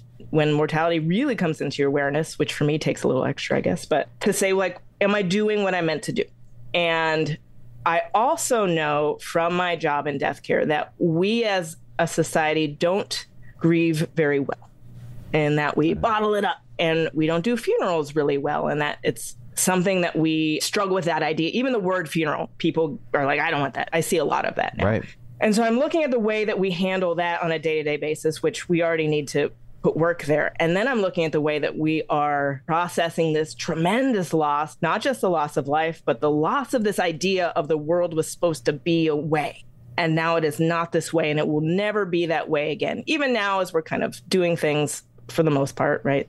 Kind of back to the way it was, there's still a piece of us that recognizes, and for many people, their day to day life is significantly changed, right? So I want to honor that. But for those of us less affected that don't have like something specific, it's still there. Our yeah, like I, if I go to a concert or a movie, like I don't wear a mask anymore. I was always a mask guy. Like I'm not that guy. But I still have those moments of like, but should I be? Like I still feel Mm-hmm. a little weird for not doing it. Right. And Yeah. all of those shifts that we're going through and figuring out how we're going to be the best person in our community, right? How are we going to protect ourselves and one another? It's a totally different way of thinking and one that has in its roots this grief of our life is different. Every time we think something like that, it means we've lost our steadiness. We've lost the, the foundation that we came to rely on. And so I looked at people not handling it, and I wasn't handling it, right? So it's not no fault of anybody. It's an unhandleable thing. And I thought, we are going to need so much work in grieving that I better do what I can do to be in a place to support people in that way. So I have this foundation of death care and meeting with, I can't tell you how many families I've met with over the course of the years, dealing with this very acute loss. And now I'm pairing that foundation with what I've learned about grief and that what I continue to learn about grief. So I can be someone who holds space for that. And we don't forget that that's happening as we try to move forward. There still needs to be a place where we can sometimes just be sad. Like, man, my life is different. Like, I just want to sit and be sad for a minute and to have someone say, you sit with me and I will, I will honor your feelings right now. So I took a death doula course. If you have become aware of death doulas, those are Only after reading some of your information. That's it. That's Yeah, the first so- time I'd ever heard that. I am fascinated by the term. I had no idea such a thing existed, but I think there should be more of them. I really do. Well, it's, it's really gaining traction. It was just in People magazine. In Oh, I didn't know Uh, that. Yeah, so they're little blips, but for me, I'm in the death care algorithm. So mm-hmm. everywhere I look, I see it, but I know that other people are not. But yeah, it's gaining popularity. There are several places you can go to get that training. So I took that course. And then I took a grief support specialist course as well and said to myself, how do I take this knowledge and help people with it? And I didn't know how to do it for a long time. And finally, I just was like, I will just create a space where I can do that. So I created Mourning Space. So that's where the blog is. I do a lot of content on Instagram where I try to just share with people what I've learned through death and dying, but also as a witness of grieving. Wow. Sounds I- like a lot. It does. It, does. It is sounds a lot. really so heavy. I dance around a lot and skateboard and, and roller skate and stuff to like shake it out. yeah, I, I can't imagine taking that on daily basis. Like that would be even with what you were doing before working mm-hmm. in a funeral home. Like that to me sounds like a lot of dealing with death day in day out, and to take it on at its root. Like a funeral home's dealing with the aftermath, where you're dealing with the beginning of the end. I don't mean to be flippant, but that just the intensity there. I remember when my when my father passed away and he was in hospice, just like what that was like watching the people come and go and how intense that it was four or five days, which in the grand scheme of things is not that long. I know some people spend a lot more time awaiting that process. Mm-hmm. But it's mm-hmm. heavy. Yeah. It's heavy. And even when you're dealing with somebody else's, like to be a sincere part of it, you have to take a little on. You can't just watch it at a distance. I mean, Well, I think especially with what you're describing, because like a lot of times how you take that on is by detaching yourself. But by virtue of definition, you can't detach yourself or you're not doing what you do, right? it's a balance of both. So I can't take on all of it because you don't what you don't want with someone like me, right? Let's say a death care professional. What you don't want is for you to come to me crying and then I start crying too. Like Right. you're looking for someone to hold your hand and walk you Some stability. yeah you're looking Yeah. for stability and so that's my job to provide that to you and so there is a little bit of detachment and that i can't take on all of the devastation that you're feeling, but I can certainly recognize the space that you're in and use my knowledge to help you. And that doesn't mean, I, I mean, there's been plenty of situations that were very difficult to remain detached. Sure. Right. I mean, but we try to do that in private. Yeah. Yeah, no, that makes, That makes total sense. sense. You're still working at the funeral home? Yeah. So I am. So I don't want to talk much about this. Let me say that. That's okay. Okay, yeah, yeah. sure. Just yeah. a- it's a long story, but yeah. So I have a career, and then I have this thing I'm doing on the side. Got it. Okay. So can can we back up a little bit and just kind of Yeah. explain to people exactly what a death doula is and Yeah, what I that guess. entails? Sure. Yeah. So a death doula, which you also might hear be called an end of life doula or a death midwife. It is a non medical professional that assists a family or the dying person spiritually, practically, emotionally at the end of a life. Now, death doulas are very new, although I'm saying that to say the title is very new. Right. People have acted in that capacity Sure. forever. Forever. right? Maybe not even realizing that's what they Yeah, were doing. No, I'm talking about your grandma who Right. with the apples. like she was uh, there for somebody, hypothetical grandma was there for someone during that transition and held them through that. There have always been these people. Now there are people who are putting a structure around it and teaching people what they need to know so they can go out and serve others. But it's very, in such a regulated society, it's less regulated than a lot of things. I think probably because it's so new. Sure. And the doulas define themselves. So they say, as a death doula, these are the services I provide. Kind of like maybe a lawyer is like a patent lawyer or a trial lawyer or whatever. Doulas can say, well, I like to focus on just helping the dying person. I like to focus on just helping the family. I like to just focus on legacy work like scrapbooks or recording stories. You kind of have to look at the death doulas who are in your community and what they offer and if that's the right fit for you. And it's meant to be a gap filler with things like hospice or doctors, right? So they're not medical, they're not going to give treatment. They're just going to be there to honor what your emotions. So maybe you are angry, but then your brother is very sad and your uncle is like denying that it's even happening, right? And so Yeah. not fighting any of those things. Just let's sit with that for a moment. And like maybe let's help you understand why they could be feeling that way. And it's not wrong. It's just Different. people process it differently. And then just practical stuff like what do you need to know for before and after with with dealing with a funeral home or any other things you need to tie up? Getting you in touch with other types of healers like maybe acupuncture or aromatherapy sound healing maybe have access to those resources to help you or even some do that too so some are also sound healers and they bring that to their practice so it really defines itself and so i define myself as an end of life doula, 'cause that's the certificate I got, but with a focus on grief. So I am not assisting dying people and their families in this moment because I have a career in funeral service and it's hard to put them both together at this time. Mm-hmm. That makes sense. Yeah. Since it's so new and a mm-hmm. lot of people are probably completely unaware of it, how do people in that moment even find out of its existence? Yeah. So they're all over Instagram, I'll tell you that. as soon as you Is the start looking. algorithm that good that Instagram knows that like, hey, your grandma's dying. Here's death doula I for don't you. know if they know that, but I know if that you start looking at them, they will show up for you. For sure, but I just a lot of people aren't going to know to look for them. So how? I'm going to be on the clip out, and I'm going to tell Peloton riders that there are things called death doulas. For and sure. You look for them, looking up death doulas in your area. Just, I mean, Google, right? That's Right. what you're going to do. They're probably going to be more in posts, right? Sure, blue dots. Things take You know? forever to make their way to the Midwest. Yeah, We're- but I, but I I'm know wearing them. parachute pants right now. That's how long it takes.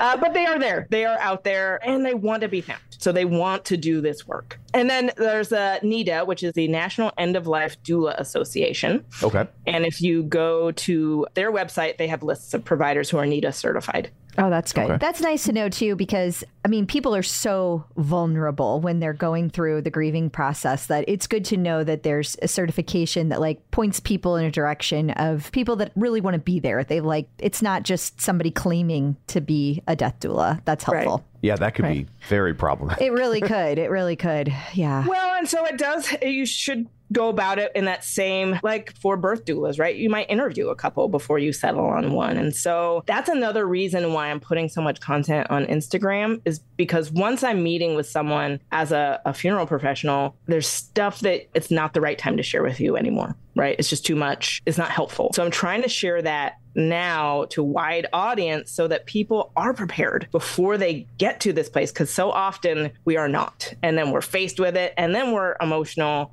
and trying to deal with this like un like just overwhelming thing is too much. So the more that people learn about it ahead of time the better equipped that you are to be in this position not to like make it better but to make yourself more empowered Yeah. Yeah, you recently um, had on your Instagram some information for veterans, and I didn't like commit it to memory or anything, but I was like, oh my gosh, that's something that makes total sense. Like, you just assume, you just make assumptions about how the world works. And then you find out in this incredible, vulnerable time that that is not the way the world works. And that's tough to, you're already dealing with all this grief and to try to pivot and deal with that. So I love that you're trying to educate people ahead of time. I think that's smart.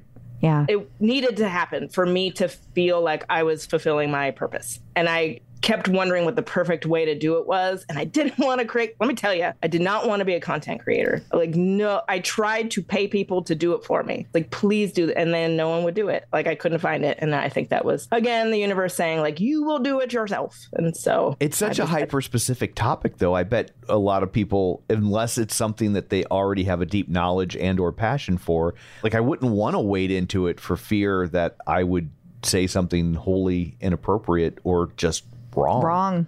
Yeah. Yeah, so I touch on that a lot as well. And I approach it from both sides. One side is I try to give you things that have the best chance of being inoffensive. And then on the other hand, I tell people who are grieving, people are going to say offensive things that with not that intention. For right? sure. They're saying it to say to comfort you and they're reaching for the first thing and we're not taught about this stuff and we're it's in the moment you are deer in the headlights what do i say blah and that is not always the best thing in any situation I can't tell you how many times I've been at a funeral and you're going up to the person who's like the closest to the loved one. As I'm walking up to that person in my mm-hmm. head, I'm mm-hmm. saying over and over again, don't ask how you're doing. Don't ask how you're doing. And then as soon as I get up there, mm-hmm. hey, how you doing? Son of a bitch.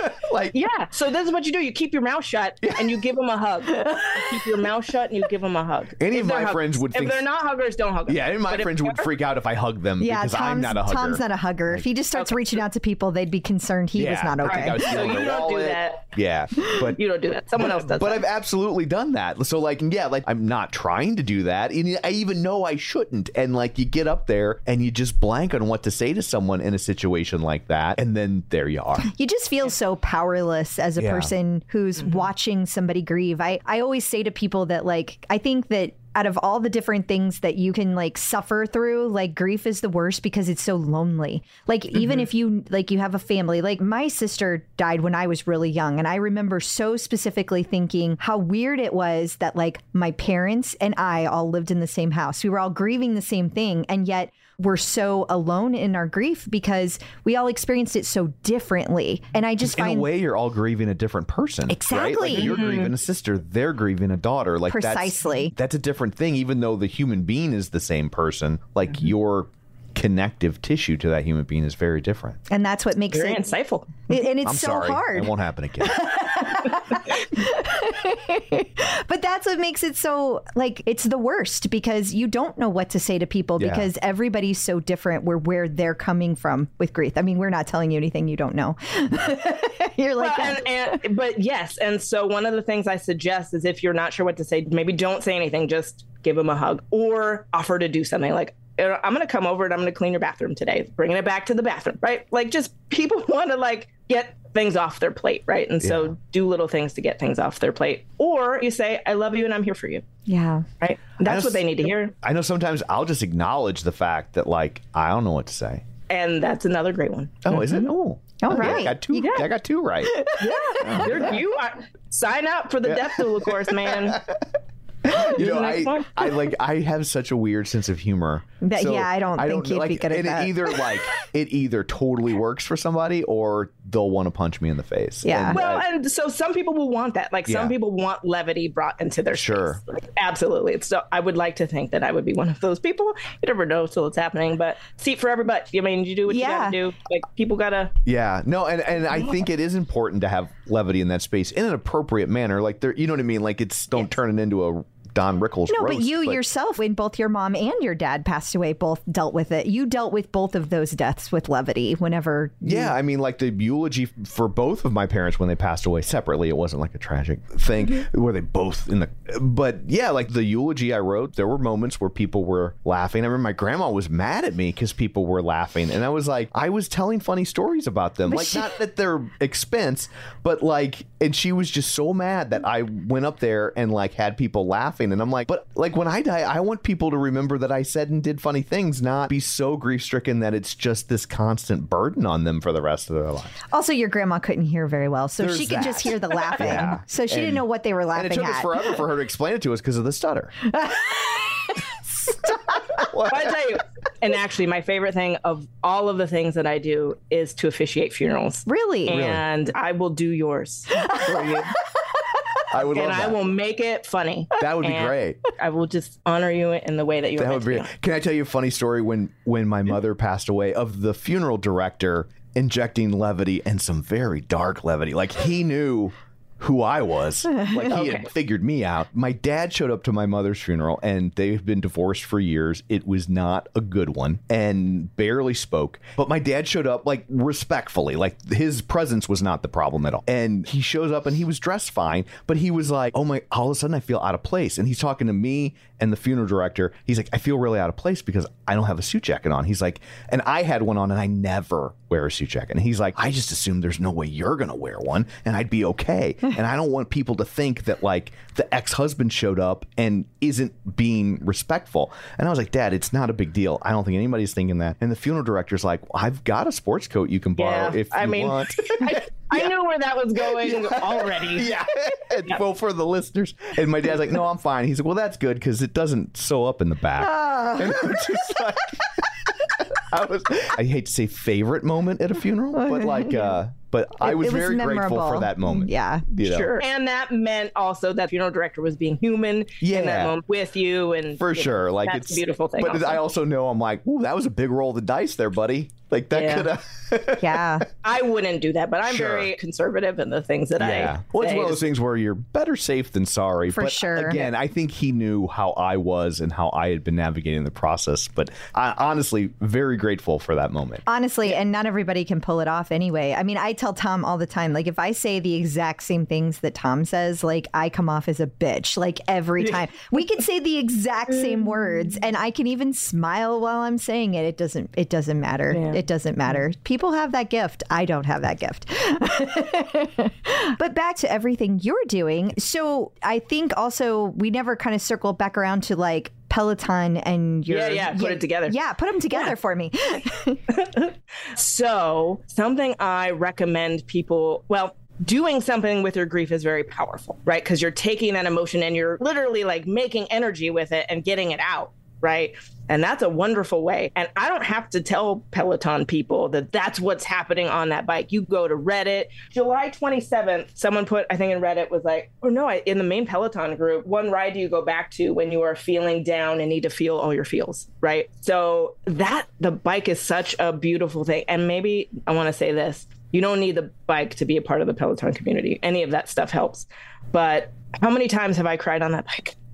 How many times am I like just working through, or even you don't even know you're working through something, and one of the instructors says something, and it's like, and you just cry and you feel so good after, right? So it's one of the reasons that I love the Peloton, but not the bike. The bike is the tool, but the way that the whole system has been created to create community, so you don't feel alone, hand on your back, right? You have all these people. I see so many people saying in the like bringing to the Peloton tribes what they're going through. You see like the specific tribes that are dealing with big life issues and they're gathering together to support each other. So Peloton is so much bigger than the equipment. And I want people to know that. And you can get that through the app And you can get that through these offshoot communities For sure. when you sweat it out, like you're putting your emotions somewhere, whether that's writing or yoga or strength training, like some people, you know, muscle through it, all of that. It's just such a beautiful community that's been created. And I'll tell you, my mantra, my business or my mission statement is to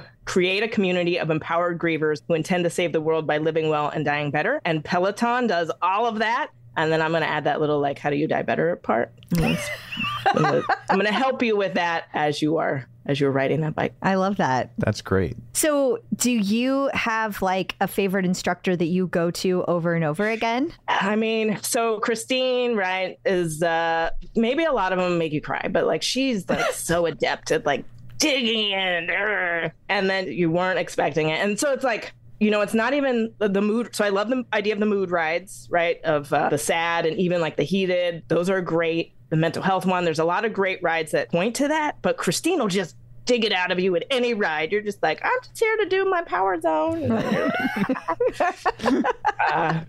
so I love her for that, but I also love her aesthetic. Is my is very similar to my aesthetic. Her music choices are are very aligned with my music choices. Got a lot so. of new wave 80s going on there. new wave, dark wave. Just as long as there's waving. Surf music. Wait, different kind of wave. That's a different wave. Different kind of wave. I mean, speaking of surfers, I do love Denis. Uh, but, so I'm a power zone packer. So I again, I'm like big on structure. So I love That makes uh, sense. Just that pretty much the rides that I take are power zone rides, and so I really appreciate all of those instructors. Christine for the feels. Got it. I'm just curious because you deal with with grief so frequently. Where do you go to deal with grief? Mm-hmm. The bike, the gym, Yeah. right here. Like this is my little meditation chair that I sit in, taking walks. I think that my car, I think that any space that feels safe for you to do so. And then I do really resonate with that idea of physicality while grieving. I'll bring it up to that. Like there's been moments in my life where I have had something very acute grief like loss and I've done like movement that has been really healing and I just felt it transmute that energy into something very positive and uplifting and like feeling lighter afterwards. And then my community, right? And so I have different communities that I would grieve different things with. That makes sense. Is there normally we ask people if they have advice for newbies on the bike, but I'm just curious. I'm going to pivot. Ooh. She loves when Ooh. I pivot. She always gets very worried. Um, But if there was one piece of advice you could give to people just about grief and death in general, what would that be? Just one kind of overarching I approve. nugget. I approve of the pivot. Okay. allow it. That's it.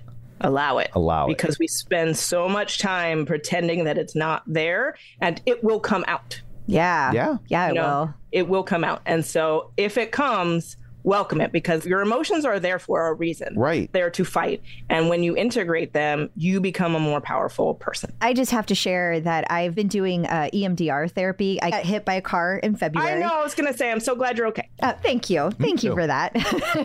but I was really struggling with um, being scared all the time of like in the car. But I have found we've not only processed that, but we've been reprocessing some other stuff from my childhood and things like that. And it's kind of fascinating to me because through the years, I've just had to be so like in control of just my life. And it didn't occur to me that like I was also like trying to be in control of like every time I was emotional. And so sometimes that allowing those emotions to come out also just means it's okay to like let yourself cry. Like you don't even have to just give yourself permission to feel it. It's also just letting it out is the feeling it. And I think sometimes I didn't make the connection between those two things. I think there might be other people out there that don't. So I just had to share that. and I love EMDR. I think it's great. I'm glad that you are getting to revisit those things that have been in there, right? And so I think we all have those things, right? That's what I was saying in the beginning. I, I see the way we all have things that we have not addressed. yes. And I want to just be, if you need a sign, here's your sign. You should feel it. You should feel it. You'll feel better after you feel it. And better is relative. Like relative, to, it doesn't mean it feels good, Right. but it means that it's meant to be felt. yes. It's like exercise. Yeah.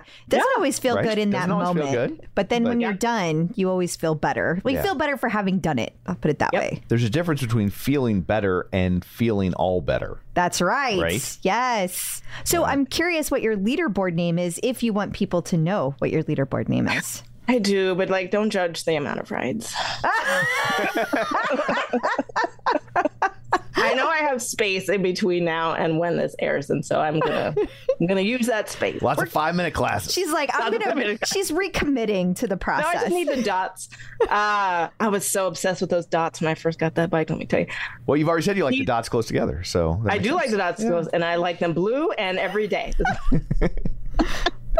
but I, I mean, actually, I got COVID, and that's what knocked me off. Of- Yeah. That'll do it. I was doing really great, and then I got COVID, and then it did get me back on the bike, but I'm not back to the FTP I had before then, and then it's been a long time. These are days because I love that song. oh, that's great. Yeah. Awesome. And before we let you go, where can everybody find you on Instagram? You keep talking about your Instagram, but I don't think you've actually said the handle. Hmm. Well, Mourning Space, you can find Oh, me on that's right. Inst- You mentioned the name of the blog. Yeah. Yes. Yeah, so mourningspace.com, mourningspace on Instagram, M O U R N Right. I N G, right? Morning status. And I'm creating a couple little freebies for my Peloton people. And Oh. as my mission is to build a community of empowered grievers, I created the hashtag empowered grievers. I love so that. if anyone wants to uh, join this community that I'm trying to build, you can use that hashtag and you can check my link in bio and I'll have a couple little things for my Peloton community that I love so much. That's really nice. Thank you. You know where you would have came in handy in the world of Peloton Where's that? is when Daniel McKenna left. the grieving. Yeah, the grieving. a- I know it's a different type of grief, but there was lots of people very upset. Well, and so I'm going to say this. I see a lot of anger in the world over a lot of things, and I know that a lot of that root cause is grief. And so a lot of the bad behavior that we see sometimes on the comment section, which I steer Yeah. clear of, does mm-hmm. sometimes have that root in grief. And so I try to give people grace for that. But yeah, that was a real tough time. And I understood a loss is a loss, right? A loss is a loss. It doesn't matter if it's a you know, Peloton instructor, a movie star, a favorite book. A loss is a loss and deserves attention. For so sure. true. Well, thank you so much for joining us today. This has been fascinating and fun, as much as fun as Right. death can be. I don't like again, not trying to be flippant, but it was very enjoyable. It was. Well, I love to like flip, like you don't expect me, honestly, like death care professional. Like this is not what's happening in your mind. So Yeah. I like to. It is starting to happen actually. So That's wonderful. Yes. Well, thank you very much. Yes, thank you. thanks for letting me be here. I appreciate it. Of course. So I guess that brings this episode to a close. Until next week, where can people find you? People can find me on Facebook at facebook.com slash Crystal D. O'Keefe. They can find me on Instagram, Twitter, Threads, and the Peloton leaderboard at Clip Out Crystal. And you can find me on Twitter at Roger Kubert or on Facebook at facebook.com slash Tom O'Keefe. You can find the show online at facebook.com slash the clip out. While you're there, like the page, join the group. And of course, don't forget there's a bonus episode waiting for you over at patreon.com slash the clip out. So that's it for this one. Thanks for tuning in. And until next time, keep pedaling And running. and rowing.